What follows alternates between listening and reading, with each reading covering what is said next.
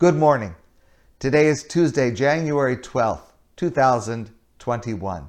Clearly from last week's Parsha, Moshe needs help. When Moshe argues with God about taking on this job, he points out his deficiencies, and God says to him, You're going to have help. You'll be assisted in any area that you feel that you're weak, you'll be assisted.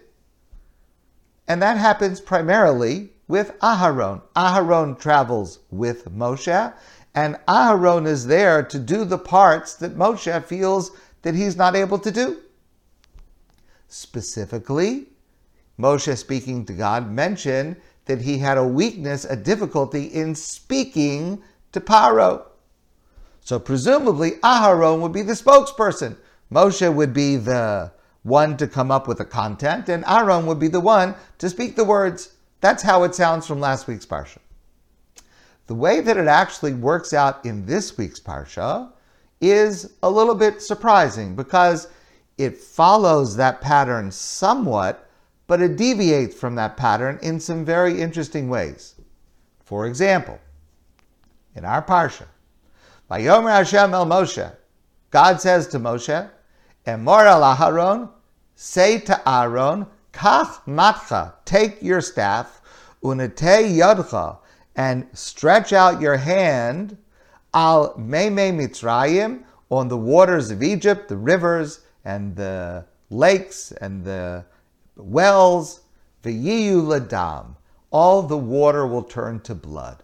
That's the first of the ten plagues. Dam, the water turns to blood. Why Aaron? Why does God tell Moshe to tell Aaron to take his staff? It's taking a staff, it's stretching out your hand. You don't have to speak.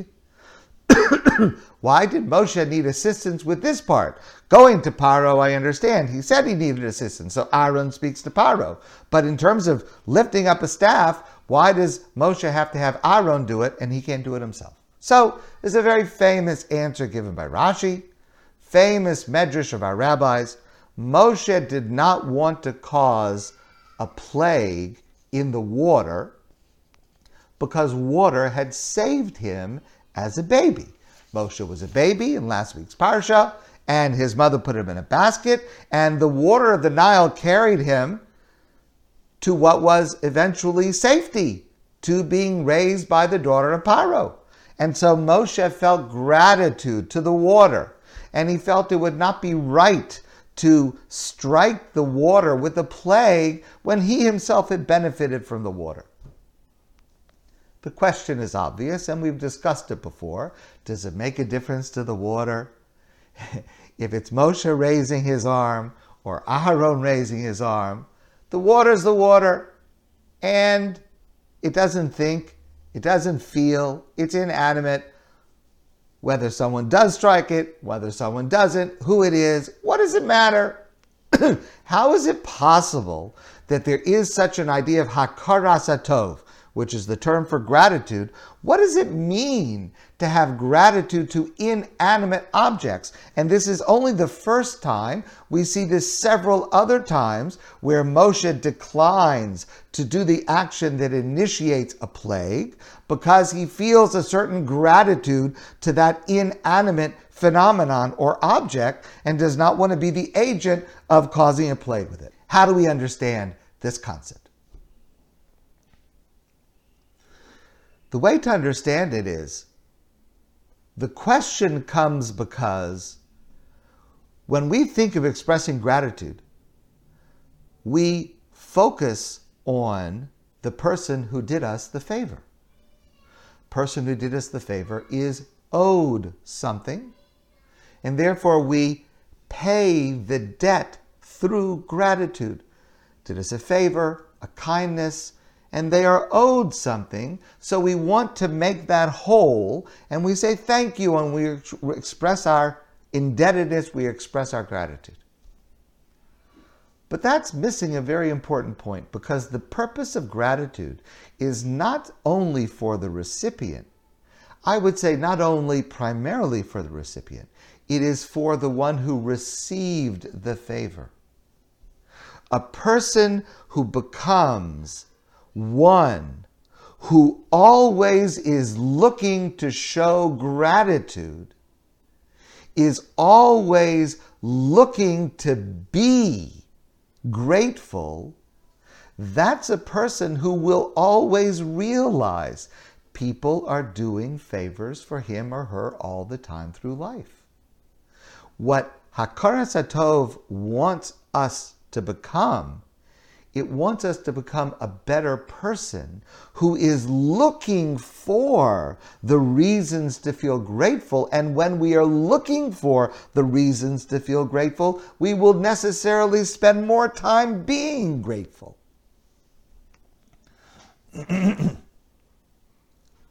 I've shared this with some of you before. It's a very powerful idea. I've shared with you that this is something that I tried to put into practice myself, and I find that it has an incredible impact on my life. Our rabbis suggest to us that when we wake up in the morning, the first thing we say are the words Mode'ani. Mode'ani Hashem lefonecha. Thank you, God, for letting me wake up. Person should not take for granted that they woke up in the morning. Never, not everybody does wake up in the morning. But let me ask you a question. You just open your eyes. You just woke up. Wait a minute until somebody does a favor for you and then say thank you. Wait until you come downstairs and someone made you a cup of coffee. You say thank you. Wait until somebody does something.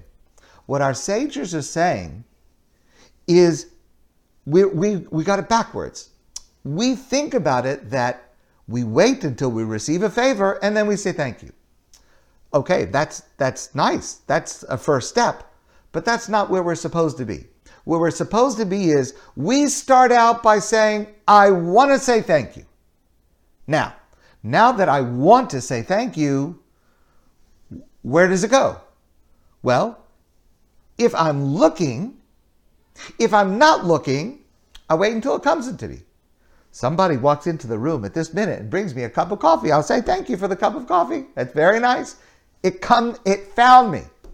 But that's not what I'm supposed to do. At the moment that I open my eyes, I'm supposed to be looking for how many reasons can I count to be grateful right now? Well, it's quite a list. I woke up. I don't take that for granted. My mind is working. I can get out of bed if I can get out of bed. I feel excited about the day, and on and on and on. That's just from opening my eyes. Mode'ani teaches me that I need to be looking for reasons to be grateful, not so that I don't miss them. It's not like I need a checklist because otherwise I'm going to forget to say thank you to someone or something that did something for me. It's that this needs to be my outlook on life. I am a person who is in the process of always looking for reasons to be grateful. And therefore, it doesn't matter if the recipient is a person or an animal or inanimate. It doesn't matter. I know the water is not going to feel any different if I express gratitude because it saved my life all those years ago. I understand that. I will be different. I will be a person who is looking for ways to be gra- grateful, reasons to be grateful. I will be a different person. Let me tell you about a very great man, a great scholar and leader. He was well known in the 1960s, the 1970s. His name was Rabbi Yisrael Meir, Rabbi Yisrael Zev Gustman. Rav Gustman was an incredible scholar as a young man, he was living in Vilna, and he was appointed to the Beis Din to be a judge on the Jewish court of Rav Chaim Ozer Grodzinski. Rav Chaim Ozer was the greatest Torah leader of the pre-war era. To be invited to join his court was an incredible honor, especially for someone still in his 20s. Rav Gustman used to take walks with Rav Chaim Ozer in the woods around Vilna to discuss certain things, to get some fresh air. And while they were taking these walks in the woods, Rav Chaim Ozer, this great sage, the greatest Torah scholar of the generation, he would stop and he would point something out to his young colleague, protege, Rav Gustman. He would say, um, Look at that plant, pick up that leaf. If you chew that leaf, it will give you sustenance for a couple of days. And they'd be walking along, and he would say, You see this little thing here growing? You put this under your tongue, you won't feel thirsty. And Rav Gustman is listening to all this. You understand, they're Talmudic scholars. It is not a normal thing for Talmudic scholars to take walks and to receive lessons in botany from. Uh, this is not what you think Rav Chaim Ozer is going to tell you if you take a walk. If Rav Chaim Ozer would take me on a walk, I don't think this is the subject that he would discuss with me. The leaves, the flowers, the plants. And Rav Gustman had no idea why he would engage in this conversation. It turned out that those walks saved Rav Gustman's life. Because a few years later, the Nazis came. And Rav Gustman joined the partisans. And he was hidden in the forest, fighting, hiding for several years. And he finally survived the Holocaust. He went on to become a renowned teacher of Talmud and Torah, eventually settling in Israel and he was able to survive the hunger and the thirst because he recognized the plants Rav Chaim Ozer had shown him on their walks years ago. Now, why Rav Chaim Ozer knew to explain this information to Rabbi Gustman years earlier that's the subject of another discussion. Years later, Rav Gustman moved to Israel, and he lived next to a person who had a very beautiful garden. And every day, Rav Gustman, whose home was quite modest and he did not have a garden, but every day Rabbi Gustman would go outside and he would water the plants of his neighbor's garden.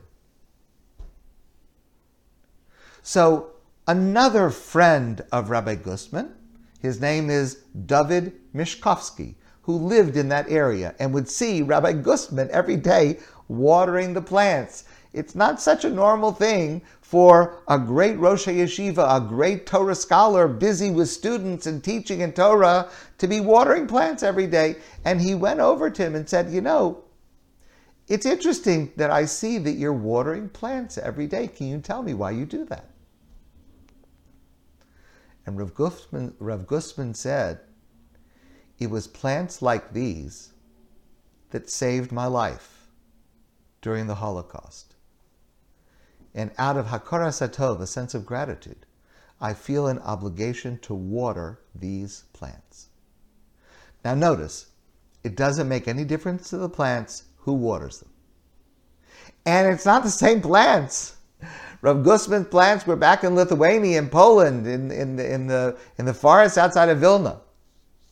But what it means is it was for his own development to be able to keep at the top of his mind the great miracle that had been done for him in keeping him alive and saving his life during the Holocaust.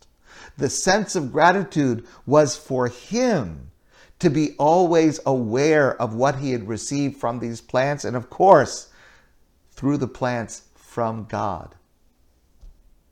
The more that a person is open to what they receive from every source, the more that person will be able to appreciate what they have in the present and what they have in the future. One of the things that we've been talking about so often today is the need for us to count our blessings. But let's not do it backwards. It doesn't mean look around you and point out all the things that thank God are going okay. That's not what it means. That's good. That's a start. Don't don't get me wrong. What it means is we live our lives constantly thinking of how much we receive, both animate as well as inanimate. And it's that attitude, it is that existential approach to life that allows us to feel and recognize and appreciate all the blessings and kindnesses we receive at every moment of the day. That's the lesson Moshe teaches us by handing the staff to Aharon. My friends, I wish you a great day, and I look forward to seeing all of you soon in person.